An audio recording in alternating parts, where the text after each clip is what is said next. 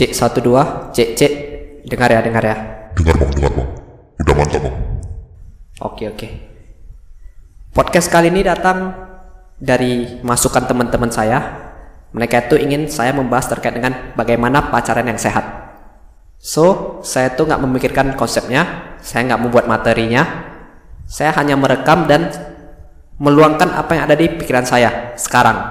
Bisa jadi salah, bisa jadi benar. Semoga teman-teman terhibur, semoga teman-teman mendapatkan efek positifnya dari apa yang saya katakan, dari apa yang saya curahkan, dari apa yang saya ceritakan.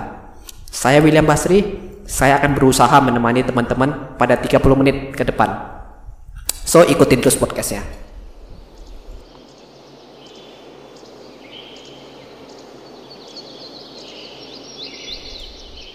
Yo teman-teman, mungkin agak canggung rasanya ya kalau saya mulai topik ini ya. Saya berbincang-bincang sedikit deh. Teman-teman di sini udah punya pacar? Atau sedang pacaran mungkin? Atau sedang mau pacaran? Apa bedanya ya? Kalau sedang pacaran sudah punya pacar. Kalau sedang mau pacaran berarti sudah mau pacaran. Tapi masih tergantung-gantung lah.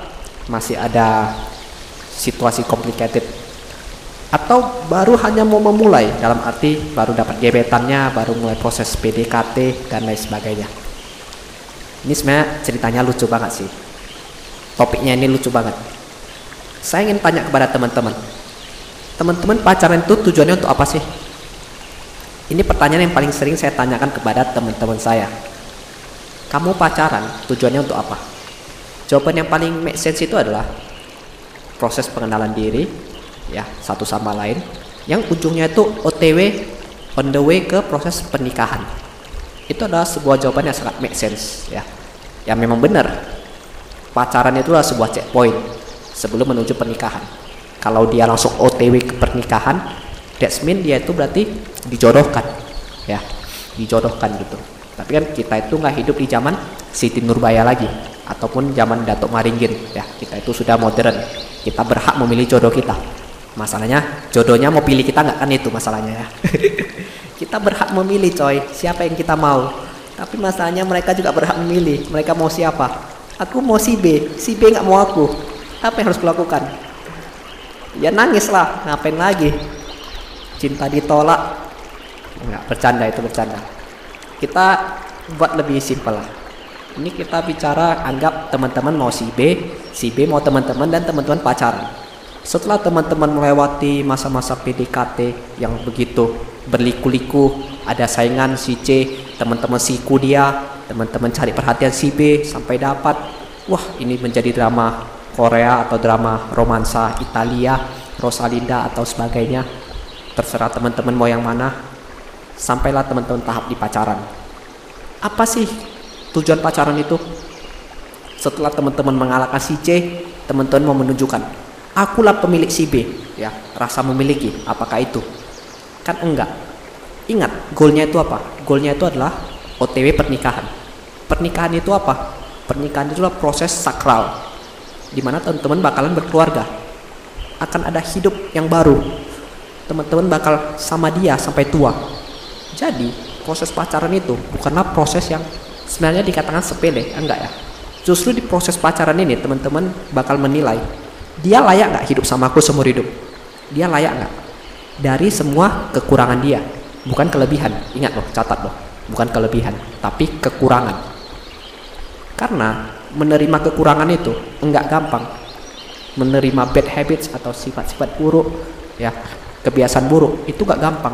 Kalau teman-teman masih PDKT itu beda cerita. Percayalah siapa pun kalau masih PDKT ya apalagi cowok mau ngincar cewek gitu ya ibarat saya mau ngincar teman-teman teman-teman cewek gitu. Pasti saya kasih yang terbaik untuk teman-teman semua saya kasih yang bagus-bagus. Sifat buruk saya saya buang. Khusus untuk teman-teman ya. Jadi teman-teman tuh nggak bisa nampak sifat asli saya. Nggak bisa. Padahal kembali ke topik awal kita lagi. Ini kita bicara soal bagaimana pacaran yang sehat. Ya pacaran yang sehat pacaran yang sehat itu kalau menurut saya teman-teman ya, bisa jadi salah, bisa jadi benar. Itu harus berawal dari yang namanya kepercayaan, trust. Ya, Kita percaya dia, dia percaya kita. Nah, pertanyaannya, kenapa sih kita itu sering banget nggak percaya? Aku nggak percaya dia karena dia gini gini gini. Ya, meskipun sudah terus terang dan lain sebagainya. Kenapa? Ya karena kedua pasangan ini, bukan kedua pasangan sih, sepasang pasangan ini, ya sepasang ya antara cowok dan cewek tidak memiliki yang namanya keterbukaan. Masih ada rahasia-rahasiaan.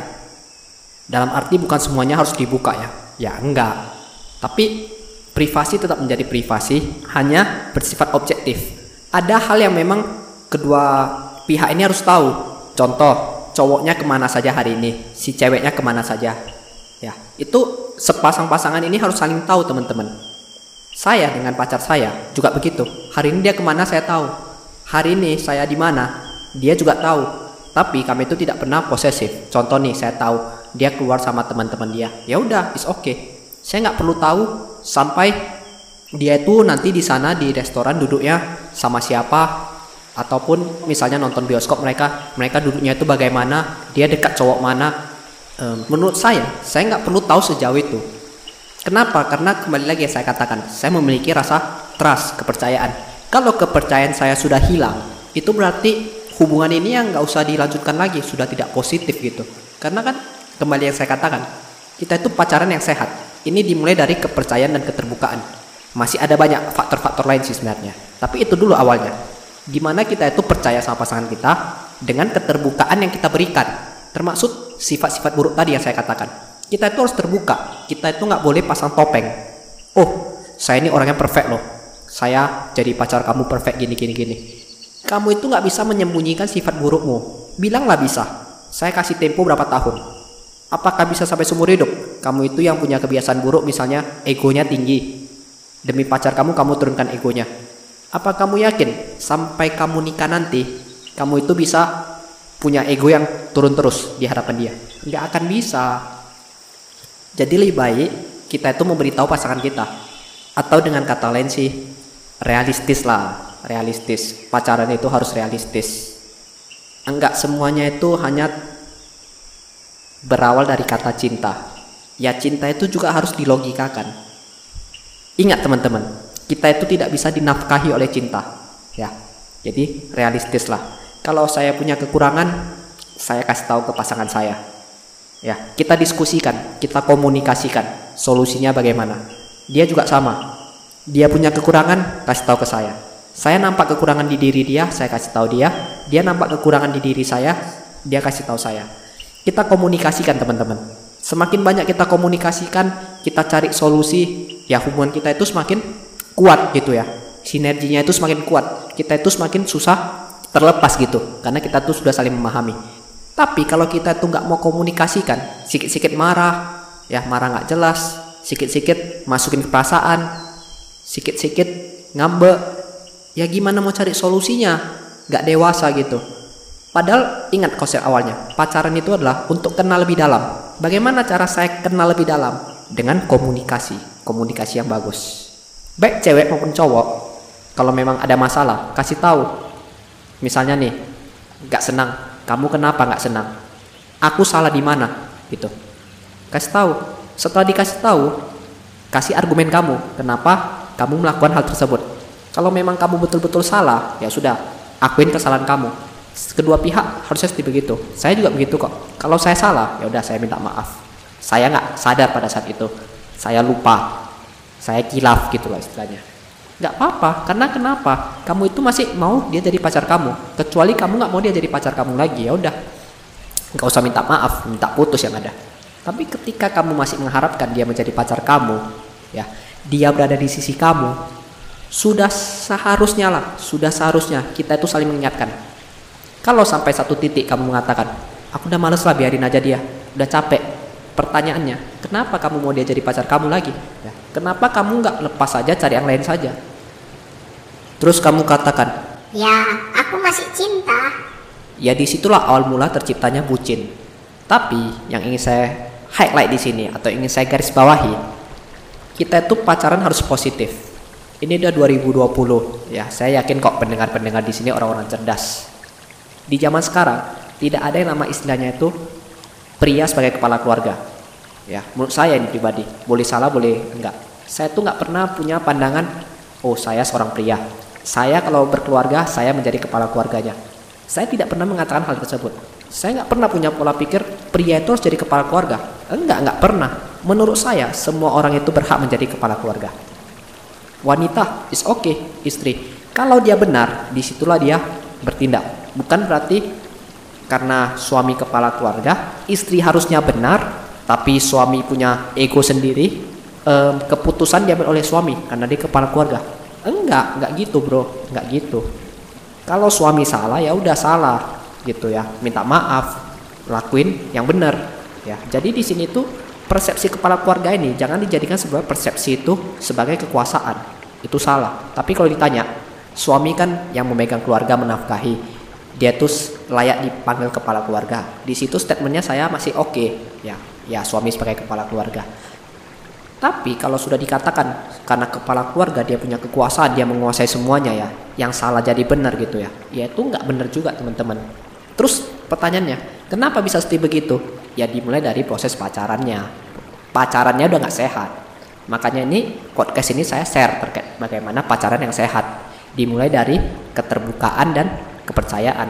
Kalau kamu sekarang pacaran, pacar kamu sudah nggak terbuka, ya kamu tanya dia di mana nggak mau kasih tahu. Ada isu-isu miring dia dekat sama cewek lain, dekat sama cowok lain, ada banyak hal-hal miring. Ya kamu itu sudah harus pikirkan nanti nikah bagaimana? Jangan dipertahankan terus. Kalau diajak bicara dia tuh menghindar ya tanyakan. Kita itu kan orang yang open minded ya. Ya harus tanya sampai puas gitu. Kita menanyakan itu bukan berarti kita menguji dia. Kalau dia merasa teruji berarti memang ada yang miring ada yang janggal ya. Tapi kalau dia tuh normal nggak takut apa-apa ya berarti bersih nggak usah takut transparan dong saya juga gitu kok. Kalau saya ditanya, "Kamu di mana hari ini?" Ya di rumah buat video, buat YouTube. Kamu di mana? Main game, main Mobile Legend. Nampak toh siapa yang main sama saya? Ada cewek nggak? Nggak ada. Saya main sama teman-teman saya. Track saya kamu bisa track lah. Memang gak ada yang tutup-tutupi. Ya gitu. E, komputer saya mau dicek datanya. Ya silakan aja dicek. Nggak ada apa-apa. Yang penting saya juga punya privasi dan privasi saya itu memang nggak banyak ya. Bukan berarti semuanya itu harus saya kasih tahu. Ya password email saya nggak saya kasih tahu lah. Password YouTube saya nggak saya kasih tahu. Dalam arti ada beberapa privasi yang memang saya nggak kasih tahu. Ya nggak mungkin lah saya kasih tahu semuanya kan gitu. Ada beberapa yang memang ada tahapannya lah. Dan dia juga menghargai privasi tersebut. Dia juga menghargai saya. Saya nggak kasih tahu dia pun nggak masalah gitu ya. Karena memang nggak pengaruh ke hubungan kita. Dan saya juga demikian ya intinya kami itu masih menghargai privasi kami masing-masing. Ya sampai nanti mungkin kalau misalnya nikah baru privasinya itu agak mulai terbuka lagi. Ada level-levelnya lah atau step-stepnya yang membuka tahapan-tahapan baru. Nah itu teman-teman. Namun di sini teman-teman harus garis bawah ya antara perbedaan privasi dan keterbukaan. Ya privasi itu yang memang bersifat data pribadi kita. Contoh seperti pin ATM saya internet banking saya kalau soal saldo saldo rekening mungkin pacar saya tahu gitu pasangan saya tahu itu is okay, nggak masalah dia tahu itu tapi kalau untuk akses ke sana nggak mungkin lah saya berikan ke dia kartu kredit misalnya. Itu kan sudah masuk ke ranah-ranah yang memang betul-betul data pribadi. Tapi kalau keterbukaan ya memang masalah yang terjadi ya. Contoh misalnya ada masalah tiba-tiba muncul, tentu dia berhak tahu karena statusnya masih pasangan gitu teman-teman ya. Di sini juga teman-teman harus bisa bedain.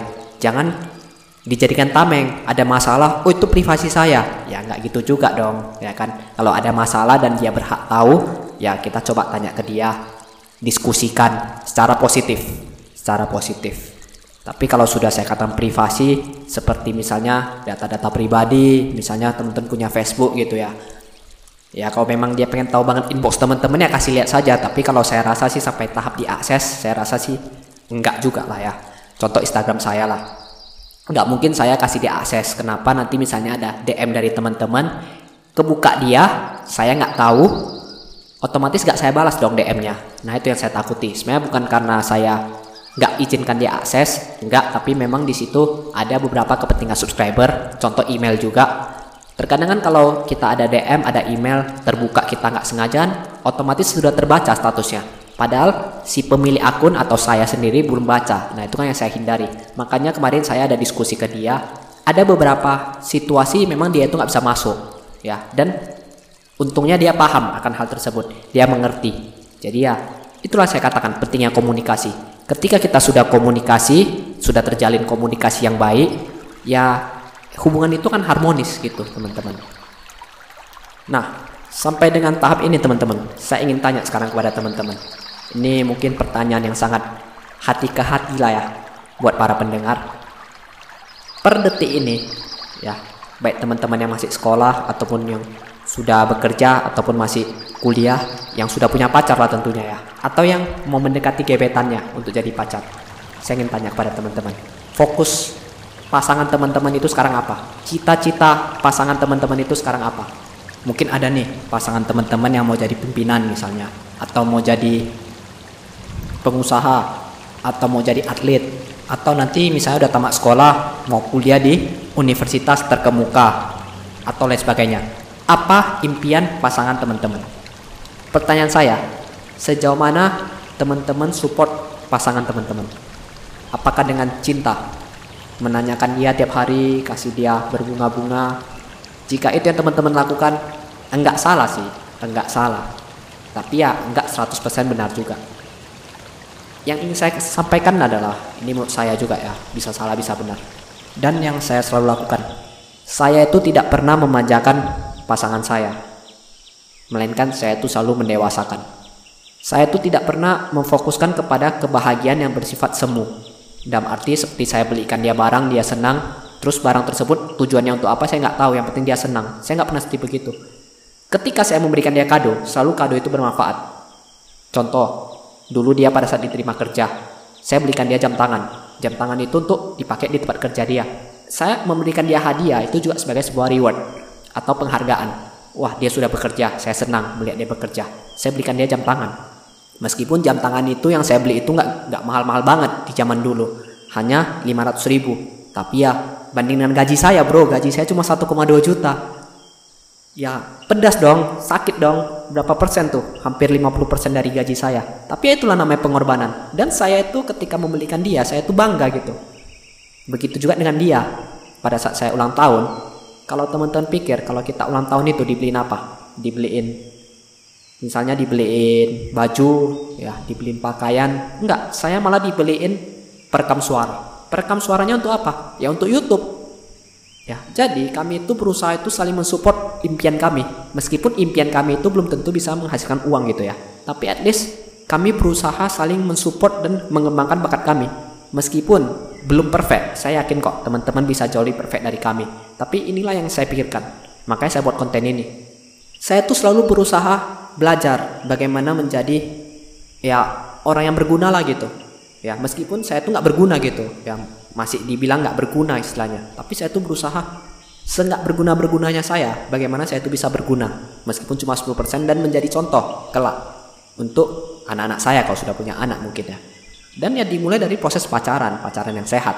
Nah, saya tuh nggak pernah mau, uh, yuk kita pacaran malam ini kita candlelight dinner sewa restoran 700 ribu atau satu juta untuk sekali seumur hidup nggak pernah saya nggak pernah kepikiran begitu satu juta candlelight dinner mending uang tersebut kita gunakan untuk impian kita. Contoh dia suka merajut.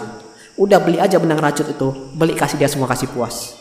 Meskipun itu nggak balik uang lagi tapi bakat dia terasa ya atau kepada saya misalnya satu juta saya udah bisa ngapain? Bayar internet dua bulan bro. Internet dua bulan saya bisa buat YouTube banyak banget konten. Itu lebih penting bukan untuk happy happy buat apa? Terus teman-teman bilang wah saya pelit banget untuk hidup sebenarnya bukan pelit tapi kita tahu diri. Kita bukan dari orang yang berada. Kecuali saya punya deposito 2M ya enggak? Beda cerita. Saya makan uang deposito udah cukup. Enggak bro kita Pertamina. Tahu nggak arti Pertamina? Mulai dari nol. Ya kita kerja sendiri biayai sendiri semua sendiri. Ya nggak bisa main-main dong nggak bisa kayak ya ada waktunya kita nanti happy happy tapi ya happy happynya itu pun harus di plan dengan baik di budget dengan baik. Contoh main saya sama dia liburan ke Malaysia. Itu kami budget dengan sedemikian rupa. Teman-teman mungkin lihat wah enak jalan-jalan. Enggak kami hemat-hemat di sana. Makan nasi goreng itu pun yang tempatnya sama terus karena paling murah. Sengsara kami di negeri orang. Tapi kami enjoy kami bisa jalan-jalan ke semua tempatnya gitu. Nah itulah maksudnya. Dan juga pada saat saya jalan-jalan ke Malaysia, sama sekali saya tidak biayai dia sepeser pun. Kenapa? karena memang saya nggak mau. Ya kalau saya biayai dia saya berarti menginjak harga diri dia. Dan arti saya beli dia gitu. Ya itu kasarnya kalau pola pikir saya. Mungkin salah. Dan juga ini pelajaran untuk teman-teman yang cewek. Kalau diajak cowok misalnya jalan-jalan ke luar negeri gitu jangan pernah suruh biayai. Kenapa? Kalau dibiayai ya berarti anggap dia beli teman-teman gitu. Ya disuruh ngapain aja mau. Nanti udah sampai sana ribut diungkit-ungkit ya aku kan udah bayar tiketmu. Ya aku kan udah gini-gini. Nah itu sih menurut saya sih sangat-sangat tidak baik lah. Makanya itu pada saat dia biaya sendiri dia keluar sendiri dia punya hak untuk trip tersebut. Saya nggak bisa egois. Oh saya mau ke trip yang ini. Nggak bisa. Ini sama-sama keluar. Dia punya suara. Ya saya harus ikut dia satu hari. Dia ikut saya satu hari ganti-gantian. Ataupun kalau bisa satu tempat itu kita sepakati. Saya mau ke sini saya mau ke sini. Kita pakai Google Map nah ini adalah sebuah cerita yang saya ceritakan kepada teman-teman. Dan arti pasangan itu adalah sebuah support system. Bukan sebuah ajang cinta-cintaan. Enggak cinta-cinta itu semu. Cinta itu nggak bisa nafkahi kita bro. Nggak bisa. Cinta itu cuma sebuah hal yang sangat semu yang akan hilang kalau kalau ada timbul masalah, kalau nggak ada solusi, lama-lama cinta itu menjadi benci gitu. Ya, cinta itu jauh lebih luas daripada itu. Cinta itu sebuah ketergantungan lah kalau saya lihat ya, sebuah ketergantungan yang berasal dari kekurangan. Di mana kalau dia sudah tergantung, kekurangan itu akan menjadi sebuah kelebihan, karena kita saling mengisi. Nah mungkin agak aneh sih apa kata saya pun saya nggak paham juga karena ini langsung dari otak saya nggak tersaring lagi dia. Biasa kan kalau saya buat konten YouTube saya buat dulu Microsoft Word-nya kalau ini nggak bisa lagi um, terus saya juga sering ya nampak orang pacaran nih dia sama pacarnya saya nggak tahu sih baru jadian atau enggak nggak tahu juga saya nggak berani menilai lebih jauh nggak berani menganalisa. Entah baru jadian atau memang kebiasaannya seperti begitu ya. Bisa dari pagi sampai sore sampai malam. Chatting terus. Satu pertanyaan saya apakah sepasang sejoli ini nggak bekerja?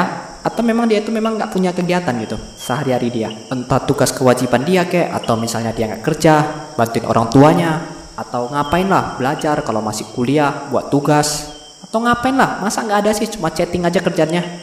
Ini yang terkadang saya itu merasa lucu gitu ya. Dan kenapa kedua orang ini bisa punya pola pandangan yang sama? Yang harus bucin-bucinan. Menurut saya pacaran itu ya ala kadarnya saja. Baik lagi ke poin tadi support system. Kita itu harus berusaha yang pertama menyadarkan pasangan kita terkait dengan target dia. Yang kedua mensupport target dia. Jangan terlena dari chatting-chattingan ya, menghabiskan waktu. Gila loh kalau teman-teman pacaran menghabiskan waktu berjam-jam untuk chatting. Chattingnya itu sekedar lagi ngapain, udah makan belum, nonton film apa, besok mau ke mana, apalagi biasanya alay-alay. Sampai bingung saya, saya nggak pernah sih jujur saya nggak pernah chat sedih begitu makanya saya nggak tahu. Waktu teman-teman itu habis kebuang.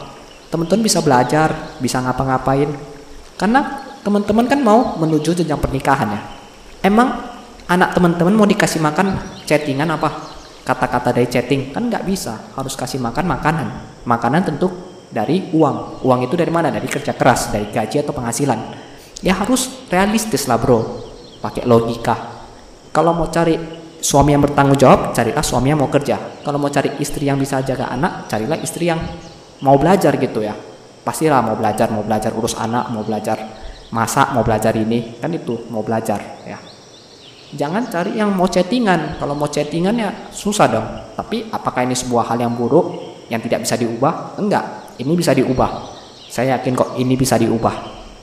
Dan itu tergantung kita, apakah kita per hari ini mau produktif atau enggak itu kembali ke teman-teman ya jangan sampai jadi orang itu yang terlalu sosialita main Instagram berjam-jam main HP berjam-jam matanya cuma di handphone saja ya itu sih gawat banget nanti kalau cowoknya nggak balas dia langsung tanya ke mana ya. Ceweknya nggak balas dia langsung tanya ke mana. Wah itu gila sih. Hidupnya itu nyawanya itu mau dipindahin ke Androidnya tuh kayaknya. Jadi maksud saya sih realistis lah realistis. Saya tuh harapan saya itu kalau bisa kita itu betul-betul realistis lah. Utamakan dulu mana kewajiban mana yang main-main manajemen lah manajemen dengan baik. Ngeri saya lihatnya itu. Ada teman-teman saya seperti begitu nanti ada masalah upload status ya. Nanti ada apa-apa upload. Nanti bisa galau upload foto galau. Udah itu nanti kalau ribut tidurnya sampai jam 4 pagi sampai subuh. Saya bingung sih gimana hidupnya. Dan bingung juga saya sama pola pikirnya. Tapi ya dua-duanya itu mesti begitu. Cowok cewek mesti begitu. Apa mau dikata? Mereka satu visi misi satu pandangan. Dan pacaran mereka itu ya menurut saya nih enggak sehat. Jadi kalau misalnya kita punya hubungan satu saja yang sehat cowoknya saja yang sehat atau ceweknya saja yang sehat. Saya yakin kok sisanya itu bisa belajar untuk menjadi sehat. Makanya saya katakan tadi tidak menutup kemungkinan untuk berubah. Tapi kalau dua-duanya nggak sehat ya jadinya begini. Sedikit-sedikit update status sedikit-sedikit galau tidur jam 4 pagi ada masalah upload ke Instagram ya upload ke story. Ya buat apa sih orang tahu kasus kamu? Emang kamu siapa? Artis gitu kami yang baca itu ya cuma ketawa gitu mentertawakan dirimu. Gimana nggak mau ketawa coba? Aib kamu kamu umbar-umbar. Seolah-olah ya saya nggak tahu sih ya apakah dia juga kode supaya orang lain care sama dia. Tapi ya nggak usah lah dikasihani karena hasti begitu. Bukannya saya berperilaku kejam ya tapi tunjukkan pakai karya ya. Kalau memang cowokmu nggak betul, tunjukkan kasih dia mana yang betul. Mesti begitu dong. Jangan kita udah salah, kita mau diperhatikan, ya. Kita seolah-olah menjadi seorang Cinderella, menjadi princess, ya. Kalau kamu udah salah, ya minta maaf. Kalau dia yang salah, kasih tahu ke dia, to the point. Kamu salah ini ini ini. Kalau dia menghilang, ya udah, cari yang lain. Gampang kali kamu bicaranya. Hati ini tidak bisa loh. Tidak bisa melupakan dia. Oh iya ya, sorry sorry. Kalau gitu saya minta maaf. Saya minta maaf atas segala yang saya ucapkan, tapi ya saya nggak terima juga pola pikir seperti begitu ya. Nggak bisa terima saya. Ibarat ini otak saya ini nggak bisa masuk dia, nolak dia. Nggak mau dia. Pas mau masuk nggak mau dia. Ya karena memang saya nggak paham atas hal-hal tersebut. Gimana mau paham coba? Jelas-jelas itu ya. Udah negatif gitu, tapi terkadang kita itu karena teman, kita itu masih mentolerir hal tersebut ya.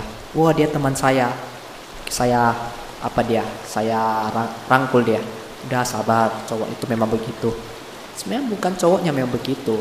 Memang pola pikir dia yang salah. Makanya harusnya dikasih tahu cowok kamu itu kalau dia nggak mau lagi ya udah to the point. Masalahnya di mana? Solusinya apa? Itu saja sesimpel itu. Kenapa kamu itu harus menarik ulur? Ya seperti yang saya katakan tadi kalau memang cowok yang nggak terbuka berarti itu ada something wrong ya. Something wrong itu harus cari benang merahnya. Bukan mencari benang merah di diri kita ya. Diri kita nggak ada benang merahnya lah bos. Orang masalahnya di sana. Ibaratnya kamu itu saya suruh cari peniti di dua kota. Kota yang saya katakan itu cari di kota A. Sedangkan kamu itu asik cari di kota B. Yang nggak akan ketemu bro. Karena penitinya itu di kota A masalahnya itu di kota A bukan di kota B. Jadi ketika kamu mencari di kota B peniti tersebut atau masalah tersebut tidak akan ketemu solusinya. Karena masalahnya itu adalah di kota A. That's the point. Apa yang saya katakan itu belum tentu benar, ya. Tapi dengan kita berpikir objektif, at least waktu kita yang harusnya terbuang karena ribut-ribut dengan pasangan, yang mana itu sebenarnya hal yang wajar lah. Perbedaan pendapat ribut itu pasti wajar. Semua orang yang pacaran pasti mengalami fase tersebut. Fase marah-marahan, fase benci-bencian, fase ribut-ributan.